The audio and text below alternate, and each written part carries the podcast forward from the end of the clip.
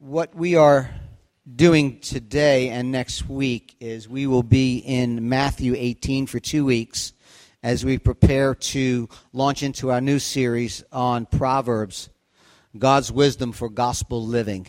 Uh, so we'll be in Proverbs. We're going to be looking at that probably 10 or 12 weeks through the summer, and then jump into the gospel according to John for a good year, year and a half, uh, taking breaks for the Christmas and stuff, but that's where we'll be at. So, kids, you're dismissed as they are leaving. You can go now. I'm going to read scripture and then call up fellow uh, pastor elder Scott Henne, who's going to bring the first part of 18 to you this morning. It is a privilege to serve with men in this church as other pastor elders who rightly handle the Word of God and uh, Scott has been diligently studying and learning and really growing in, in his role as pastor elder, and uh, we're just thankful for him, his family. And uh, we're in Matthew 18. Matthew, Mark, Luke, and John, first book, New Testament. There's Bibles in the back if you don't have. We're going to be reading verses 1 through uh, 14. Matthew 18, 1 through 14. At the time, the disciples came to Jesus, saying, Who is the greatest in the kingdom of heaven? And calling to him a child, he put him in the midst of them, and he said, Truly I say to you, unless you turn and become like children, you will never enter the kingdom of heaven. Whoever humbles himself like this child is the greatest in the kingdom of heaven. Whoever receives one such child in my name receives me. But whoever causes one of these little ones who believe in me to sin, it would be better for him to have a great millstone fashioned around his neck and to be drowned in the depth of the sea. Woe, verse 7, to the world for temptation to sin. For it is necessary that temptations come, but woe to the one by whom the temptation comes. And if your hand or your foot causes you to sin, cut it off, throw it away.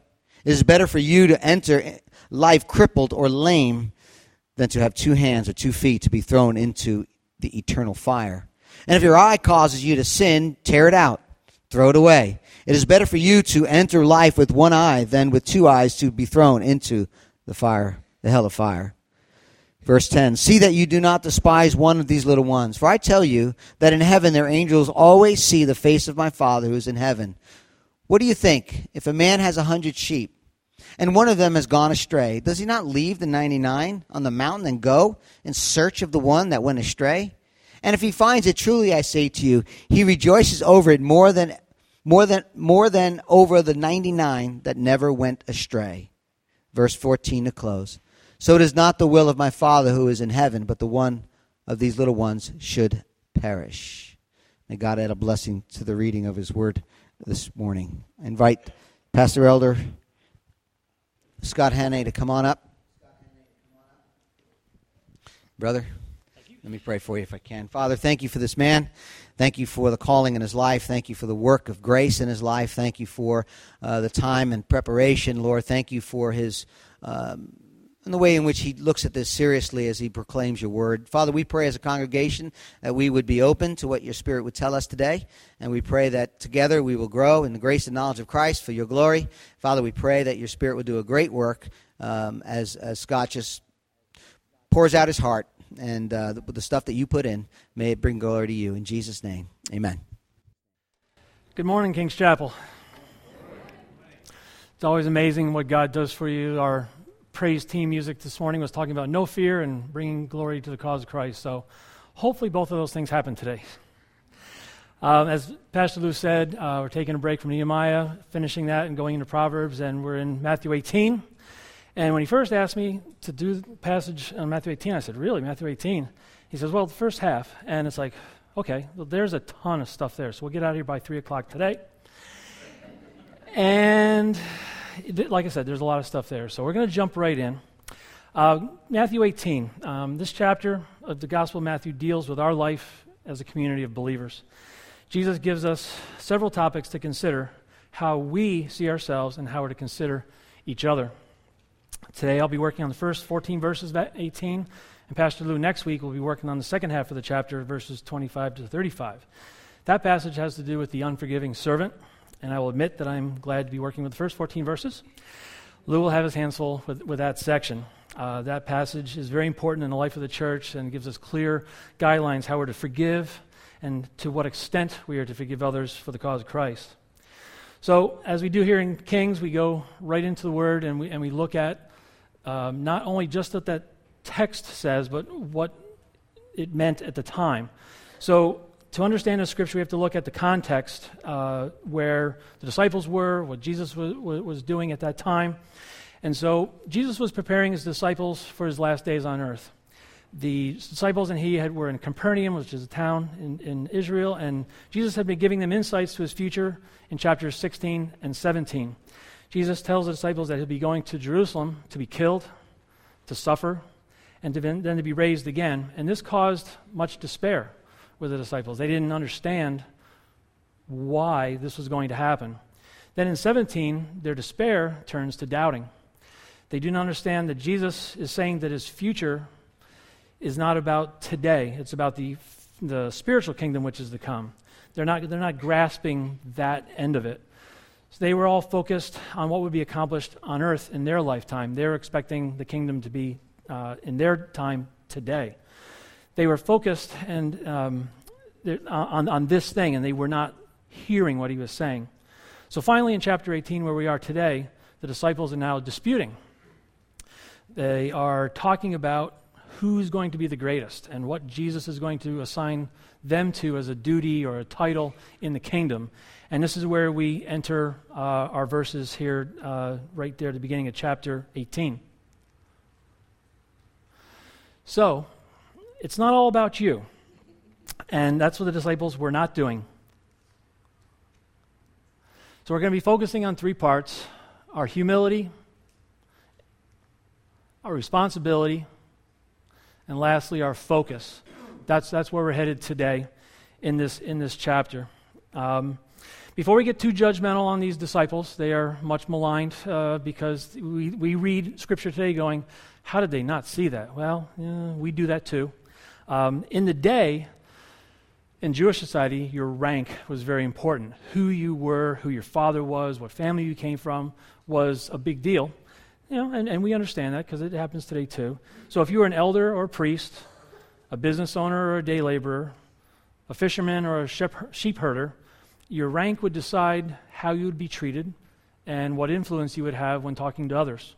So these disciples were sitting around and weighing how they would be treated, how Jesus had worked with them, and how that was going to bear out in this new kingdom. And so this is where we enter uh, verse 1. And these disciples are talking. To see the screen, I can put my binoculars on. At that time, the disciples came to Jesus saying, Who is the greatest in the kingdom of heaven? Now, they were sitting there talking, and Jesus was just a, a short distance off. Jesus is God. He knew what they were talking about. They thought they were having a little discussions among themselves. So they were having this full blown discussion about who was going to have the best job, who was going to have the best titles, and who was going to be more important. And Jesus, knowing what they were doing, was near them and was just waiting for the question. You can almost hear or see Jesus cringing, rolling his eyes, and going, oh boy, here we go. Because their argument had to hurt. He's been talking to them for quite a while, explaining to them in detail, but they just didn't get it. They hadn't grasped the stories, they hadn't understood the parables, and they didn't understand that this kingdom was not going to be earthly. They were expecting that he was going to be a king, he was going to crush the Romans, set up a new mighty city, and that they were going to be part of this structure. So Jesus takes the situation, hears their question, and responds to them with humility. He doesn't show frustration, he doesn't blast them with shouting and a stern rebuke. He sat down, and he called a child that was in the area to him and sat the child right in the middle of him. And then we have verse 3, where he says, And calling to him a child, he put in the midst of them and said, Truly I say to you, unless you turn and become like children, you will never enter the kingdom of heaven. Whoever humbles himself like this child is the greatest in the kingdom of heaven. So, see yourself as a disciple you were just deciding who was going to be the greatest, and Jesus lays this on you. This statement, without shouting, should have seriously shifted their concept from their focus on themselves and their position in Christ. Jesus is teaching them with humility to be humble. The disciples' level of pride and arrogance was completely sinful.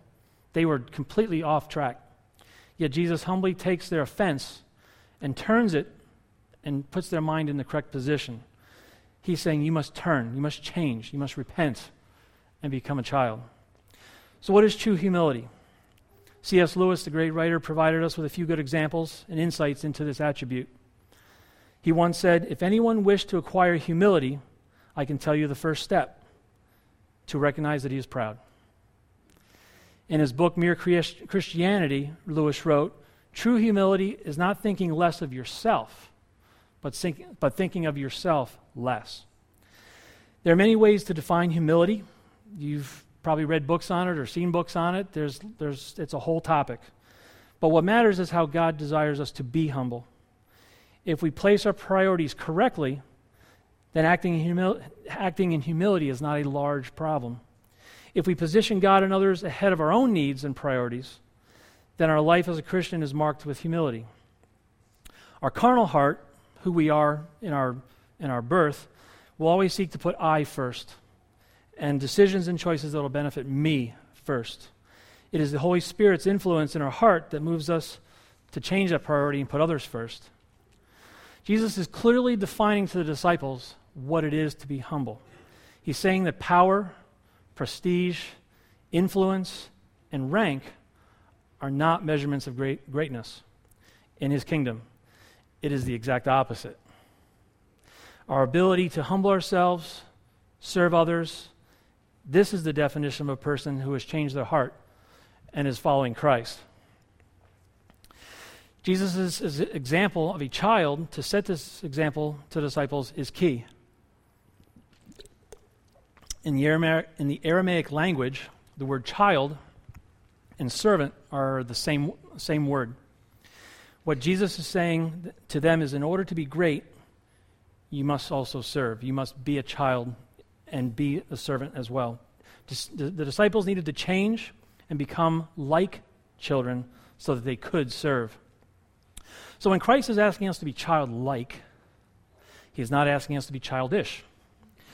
There's a huge difference. Childlike embodies all the pleasant qualities of children. They are trusting, they embrace dependence, they adore their parents for a while, love without conditions, and have time for others.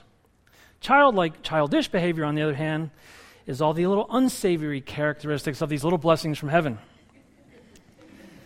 We know that children are immature. They whine, they cry and laugh at the same time. They throw temper tantrums and they stomp their foot and say no. There is a clear difference here. Jesus is asking the disciples to be childlike, but not to be childish. He wants maturity from us. So here we find Jesus still working on this issue in the minds of the disciples. We humans require repetition. That's how teachers teach us year in, year out, the, the same principles. Jesus is doing the same thing. Our sinful hearts reject humility as a, as a natural situation, and servanthood is not our first choice. We naturally want to improve ourselves and, and go from point A to point B in our own level of importance. We can clearly see this in our tendency with our sports programs. Every conference, league, division has a published rankings. Who is better? We have entire TV stations, ESPN, dedicated to telling us why this guy's better and why this woman's better and why this team will clearly beat this team next weekend. We have people that dedicate their lives to figuring out the statistics, to telling us why that's going to occur, only to find out on Saturday that that didn't happen. This proves that we humans crave attention, no kidding, and we need to be number one. Um, if you ever seen a t shirt about the glory of the silver medal, that doesn't exist. Um, we focus on number one. That's, that's, that, that's our clear and obvious goal. So let's take another, another example, another look at what childlike means. A child has humility. A child has and knows that they are in a dependent state. They can't live on their own. They have to have somebody to help and protect them. And a child has trust. Trust and dependence go together. It is these qualities that Jesus is asking his disciples to grasp, to fully understand. He's asking you were all children once. You know what that's like. I'm asking you to be that way with me. In your relationship with me, please be childlike. Don't ask for a job. Don't ask for a title. Don't ask me to put your name on the front of a church. Just love me and love my people. He's really trying to get their mind off who they are and what he wants them to be. Humility is not an inborn quality. We don't, we don't come to this world with humility ready to go. It's a characteristic that we learn and we develop. Our, in, our innate situation is pride, and humility is the antidote to pride. The root cause of many sins is pride, and this is why humility is such a powerful concept. In this discourse with the disciples, Jesus is attempting to show them the definition of success also.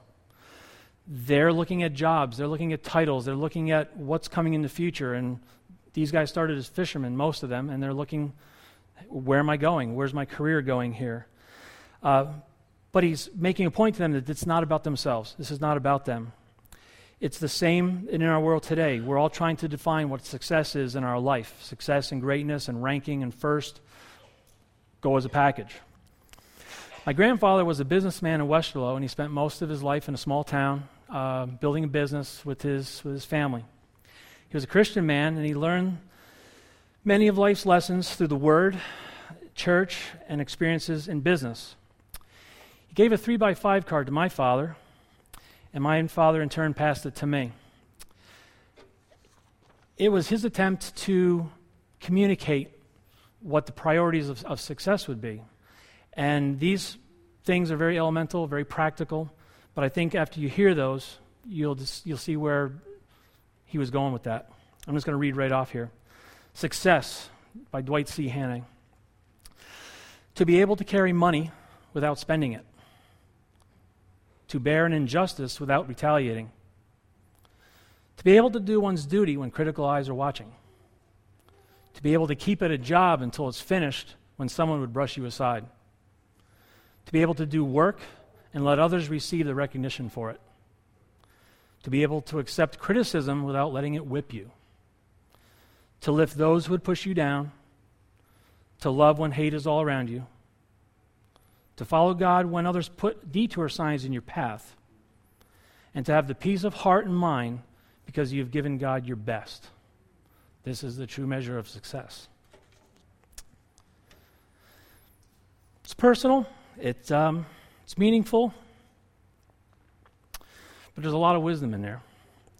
And, you know, he received that from places where he, um, like I said, from the Word, from, from real life, from his life situation. Don't retaliate. Don't hate.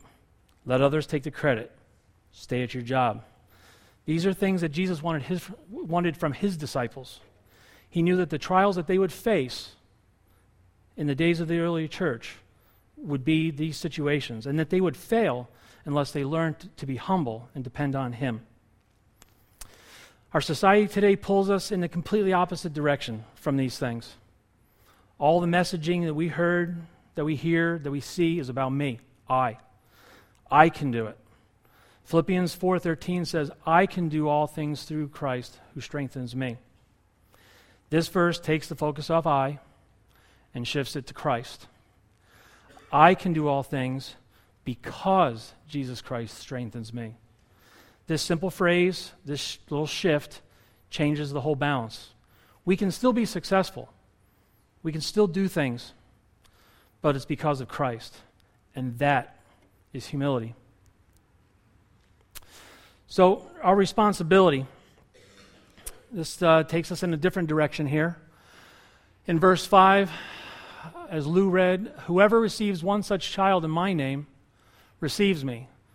But whoever causes one of these little ones who believe in me to sin, it would be better for him to have a great millstone fastened around his neck and be drowned in the depths of the sea. Ooh, yeah. Um, that is not unclear. Jesus is placing a high degree of importance on how we should be treating children. And the warning of pending punishment is off the chart. Jesus is saying that if we harm a child, or lead a child into sin. It's better than we have a 500 pound stone placed on our neck and to go for a swim. I was a diver in high school, familiar with weight belts and being in the water. There's a funny thing about that you go straight to the bottom. And I can assure you that what he was, what he was showing to disciples that this was a one way ticket. This is serious. It's better that this happen than you do that to one of my children. It's a word picture that they understood. In, in the ancient times, you didn't go in the ocean. You, if you went in a boat, it was a fearful situation. You didn't swim in the ocean. People went in the ocean, didn't come back. So this, this word picture, this illustration, is something that's going to bring fear and attention. Jesus continues to work on our humility in these verses, asking us to pay attention and to care for children. In the ancient world, children were property. They were not to be elevated and, and, and put on a pedestal. It was the be seen and not heard treatment. Jesus is elevating their importance and showing the disciples the heart of a child is open and humble and ready to receive the gospel. In verses 7 and 9, Woe to the world for temptations for sin. It is necessary that temptation comes, but woe to the one by whom temptation comes. If your hand or foot causes you to sin, cut it off, throw it away. It's better that you enter life crippled or lame than with two hands or two feet and be thrown into the eternal fire. Again, he's using strong word pictures for the disciples to understand where he's going. He, he wants to warn them that whoever causes this little one to stumble shall be liable to him. They are responsible to him. This warning carries a heavy responsibility. Um, in Matthew uh, 18 7, as you see it there, um, the issue of stumbling blocks comes up. In the New American Standard Version of the Bible, this verse reads Woe to the world because of its stumbling blocks. For it's inevitable that stumbling blocks come, but woe to the man whom th- the stumbling block comes. The ESV version says temptation to sin, and the NASB says the word stumbling blocks. They, they treat it the same. So the Greek word here is scandalizo. It's where we get the word scandal from. Jesus is using this term stumbling block to say that sin will always be there. It's always going to be lurking, it's going to be in your path, it's going to trip you up. These stumbling blocks can originate from the world, from our sinful nature, or even from the fellowship of believers. The stumbling blocks and sin will be ever present in our lives. So in verse 7, Jesus is teaching the disciples that stumbling blocks are coming and they must be ready for them. He pronounces woe, which is basically a curse, if they contribute to the problem and lead others into sin and temptation and crashing over these, these tripping blocks, stumbling blocks. All temptation invites believers to try and partially be loyal to God. Partially is just not a great word. Partially is just halfway. It's not any which way, it's not 100%, it's just partial. Jesus is saying you can't do this. Jesus is saying make a choice and implores us to choose full life in Him. The responsibility of not being a stumbling block to someone else is a concern for Christians. It is for us today. Jesus is clearly saying that we're not to engage in activities if it'll lead another into temptation. Our world today teaches us a lot about freedom, our rights, our God given, written, you know, legal rights, and that we can do whatever we want and we really don't care about what anybody else thinks. We've heard ourselves say it, I've said it. It's, it's, it's what our society in America, you know, it's all about our rights but are responsible to others and to children, we are responsible to what they think. We are not able to take that position of not caring. While this fact does not seem fair, fair doesn't really matter. Jesus has declared that we do have that responsibility. So we have to weigh our actions daily. We have to put this extra filter on our, on our mind and our heart to, ha- to have a caring attitude that is God honoring in what we're doing. If we're presented with an activity that might tempt another person to sin, then we have to say no because we are responsible to them. Even if that freedom and right, activ- even if we have the freedom and right to that activity, we still have to say no to protect the weaker brother or sister for the cause of Christ. Leviticus 19:4 says, "You shall not curse a deaf man, nor place a stumbling block before a blind man, but you shall revere, you shall revere your God." So just think about what that verse looks like. Don't swear at a deaf guy. Don't stick your foot out in front of a blind man. Come on. Do you see it? It's just plain mean. Who would do that? Jesus is saying that our contribution to someone else's temptation to sin is just plain mean. We shouldn't do it. If our heart is humble and He's placed in our heart the position of others where it should be, then we should not want to do anything that would hurt that individual. We must learn to internalize that responsibility, to make it part of who we are. We are not only responsible to Christ for our actions, but we are also responsible to each other. And that's a big deal. That's, that's a big deal. It, it's something, again, it's not, we're not born with that. It's something that we learn to do. So, how do we apply this to our lives? How do we take this responsibility and, and bring it inside? Must we forego all of our freedoms so we don't cause another person to stumble? You know, we have to be super careful. I would say no. We have to consider each situation that we're in and the people that we're with. And a, a certain thing at a specific time may be possible.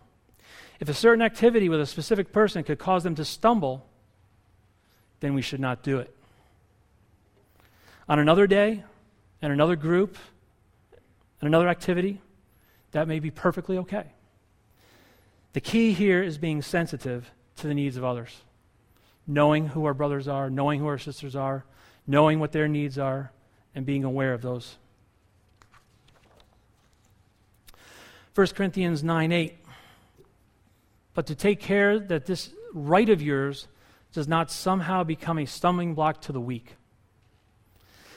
This, this verse defines exactly where we're supposed to be. The way to use our freedom should not be, become a temptation or a cause to entice someone else to sin. We have to look at ourselves and our actions closely in this context. And this is, again, I think I've said a filter. We have to put that filter on our thought process before we do something, taking that half a second to go, yes, I can, but should I? This is a daily concern. It's something we have to make part of our life. So in verse 8,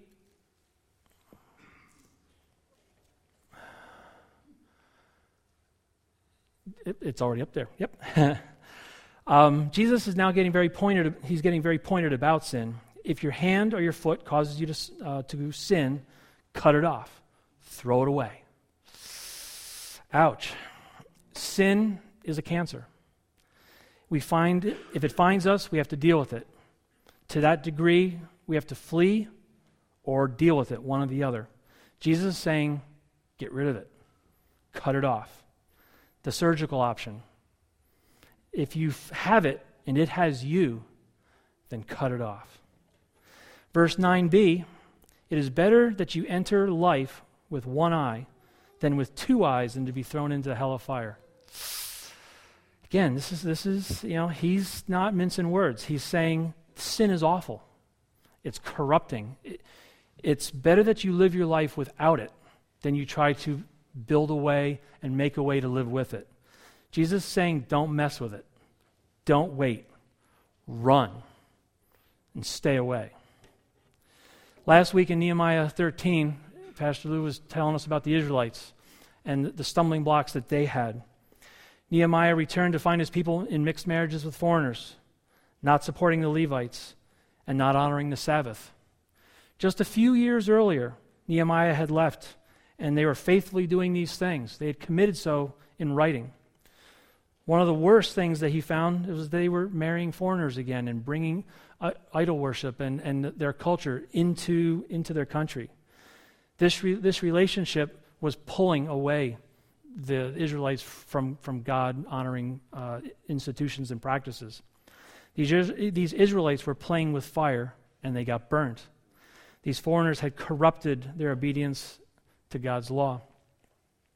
So, how do we do the same things in our lives?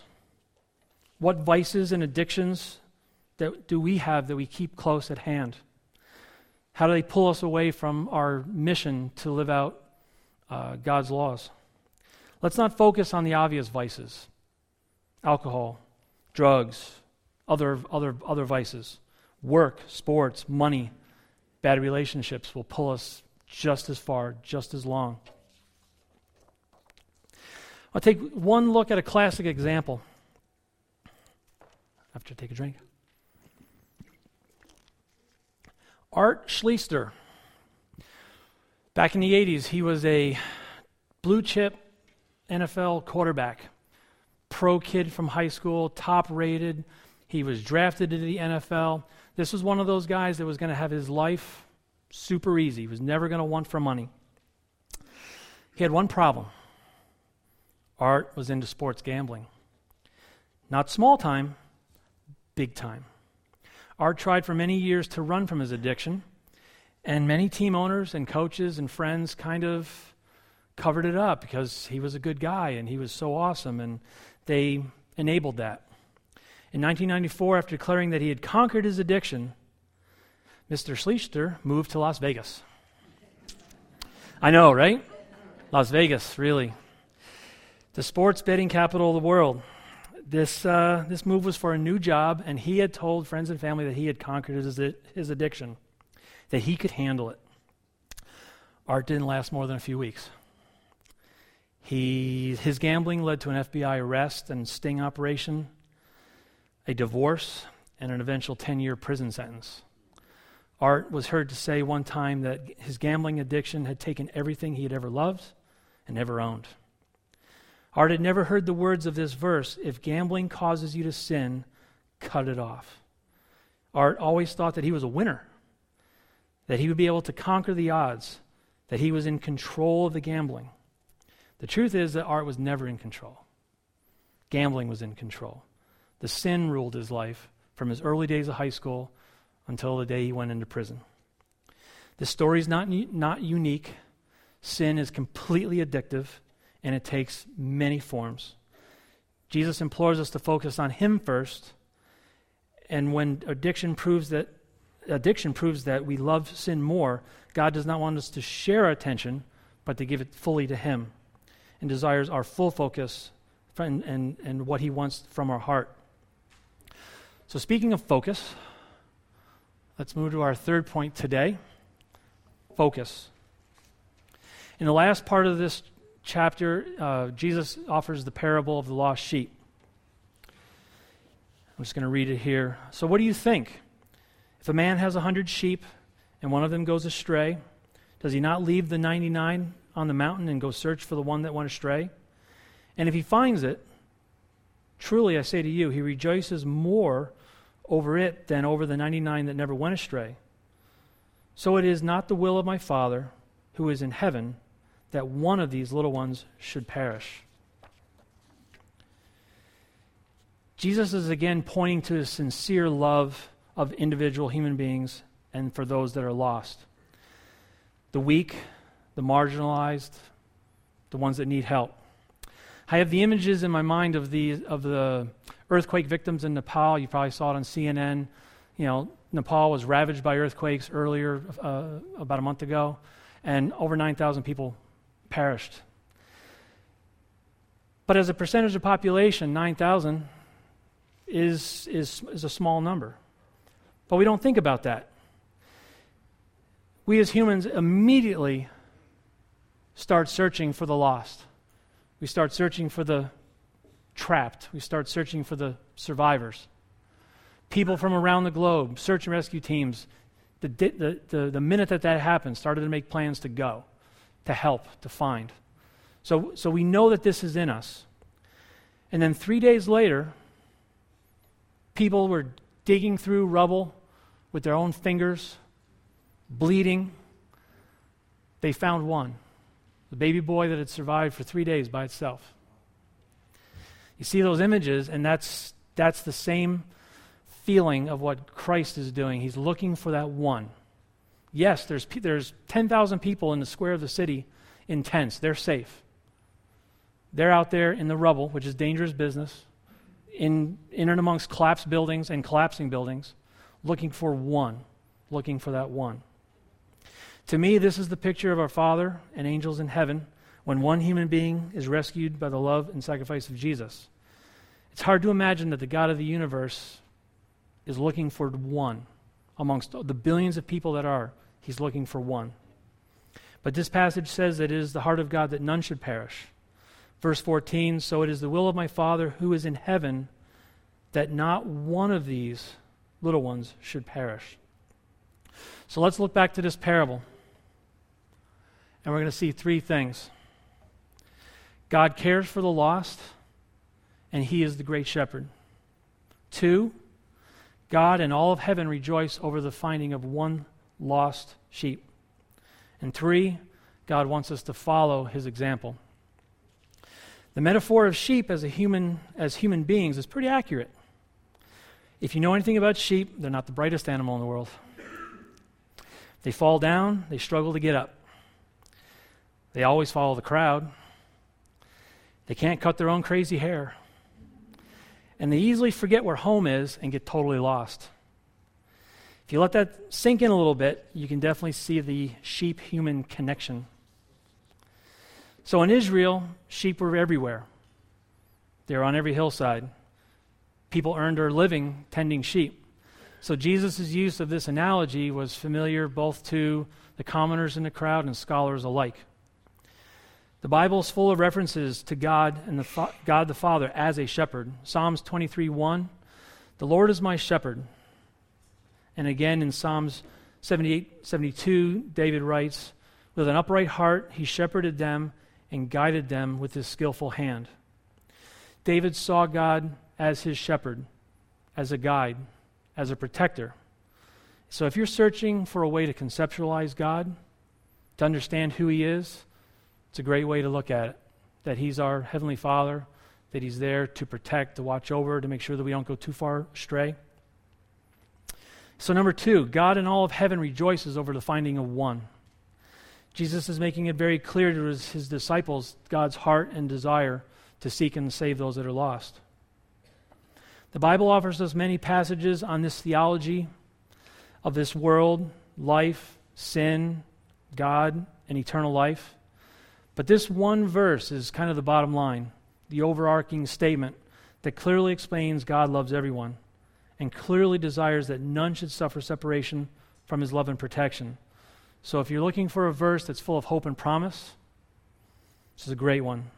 God loves us as loves all of us like a shepherd and does not want any of us to be lost to him.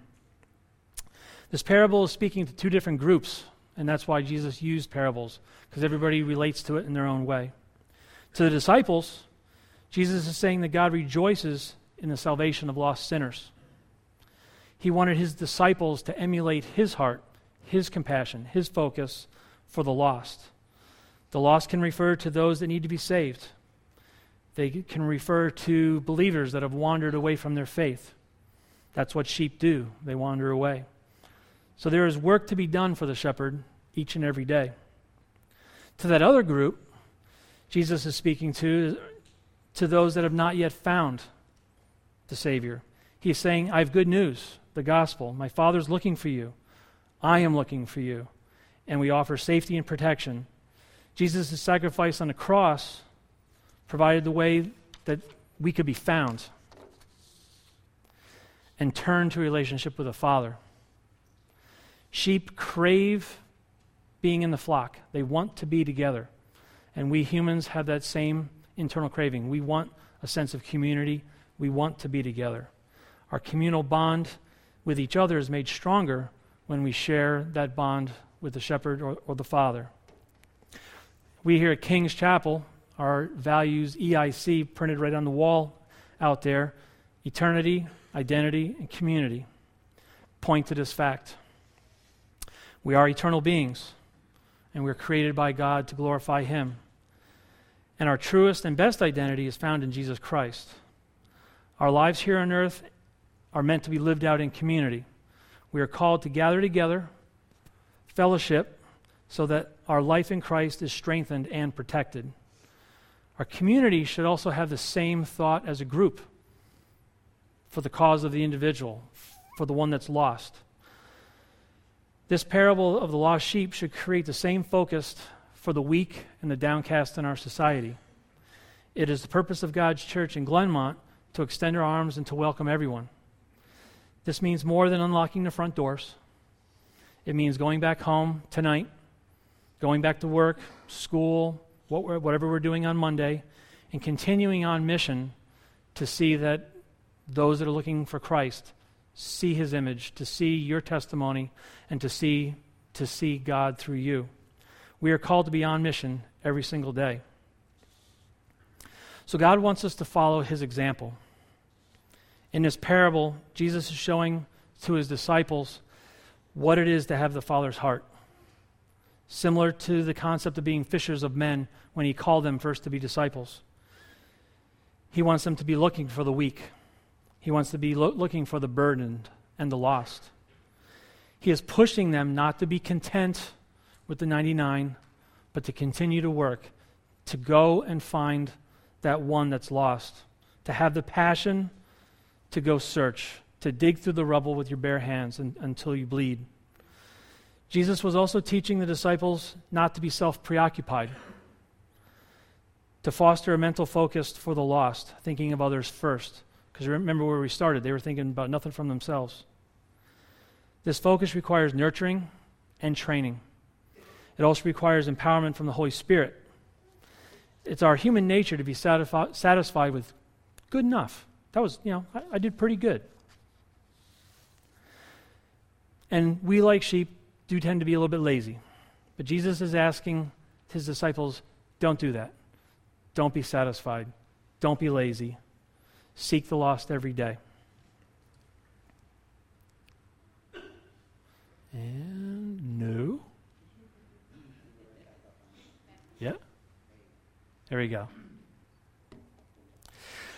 John Calvin, I have a quote there from him. By his own example, Christ now exhorts us to honor the weak and lowly brethren, for he descended from heaven to be their Redeemer, to save not only them, but even the dead, those who are lost. And it is unworthy to reject in our pride those for whom the Son of God did do much, for they are not to be assessed according to their own virtues, but according to the grace of Christ. There's a lot in that. This is important. A lost person is not to be assessed by his own virtues or the lack thereof, but according to the grace of Christ. And so we should desire to see that lost person recovered to him. This view should really change our thinking and, and how we see people every day. It's very easy to be jaded or calloused to those that have done wrong things that have put themselves in a position, that have, quite honestly, not lived up to what they should have been doing. They, they just, they blew it. But God is saying, don't, don't look at it that way. God wants our hearts to be concerned instead for them, to see what He sees in them, not what we see, and, and to seek them and show them God's love. So the gospel story jumps right out of this uh, quote from Calvin. And he's asking us that if we've been found dead in sin and have been found undeserving of a relationship with God, it is only through Jesus that we are redeemed and reconciled back to Him. His sacrifice permits us to experience eternal life with God, and the grace of Christ determines our true value here on earth. Not what we think, what God thinks. 2 Corinthians 8 9, in closing, encapsulates this this concept that Calvin wrote about. For you know the grace of our Lord Jesus Christ, that though he was rich, yet for our sake became poor, so that you by his property, poverty might become rich. We can follow Christ's example of humility to sacrifice himself on the cross and redeem us. And this gospel message to us is a perfect display of humility. He had all the riches and glory in heaven, He had a relationship with the Father and Holy Spirit, yet he came here, left all that, humbled himself to become a baby, sacrificed himself to serve others. There is no better display of humility that we could ever consider or follow. So, what I like to do is pray and close. Invite the, invite the band to come up. Join me in prayer, please.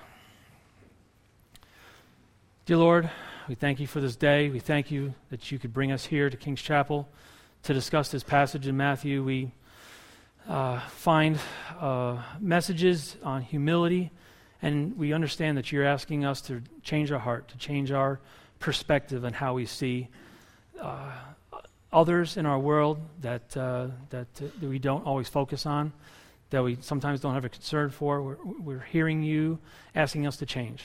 And we ask, Lord, that as we spend time now in prayer, as we spend time in, in praising you, that you would work on our hearts, work on our attitudes, and, and change us as you see fit. And uh, we ask this in your name. Amen.